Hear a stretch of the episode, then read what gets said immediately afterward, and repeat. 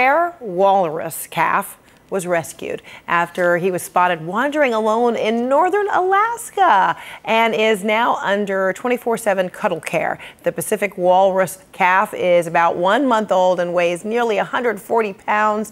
It was found four miles inland and has been battling dehydration and infection. The rescued mammal will receive around the clock care, including cuddles to mimic maternal closeness.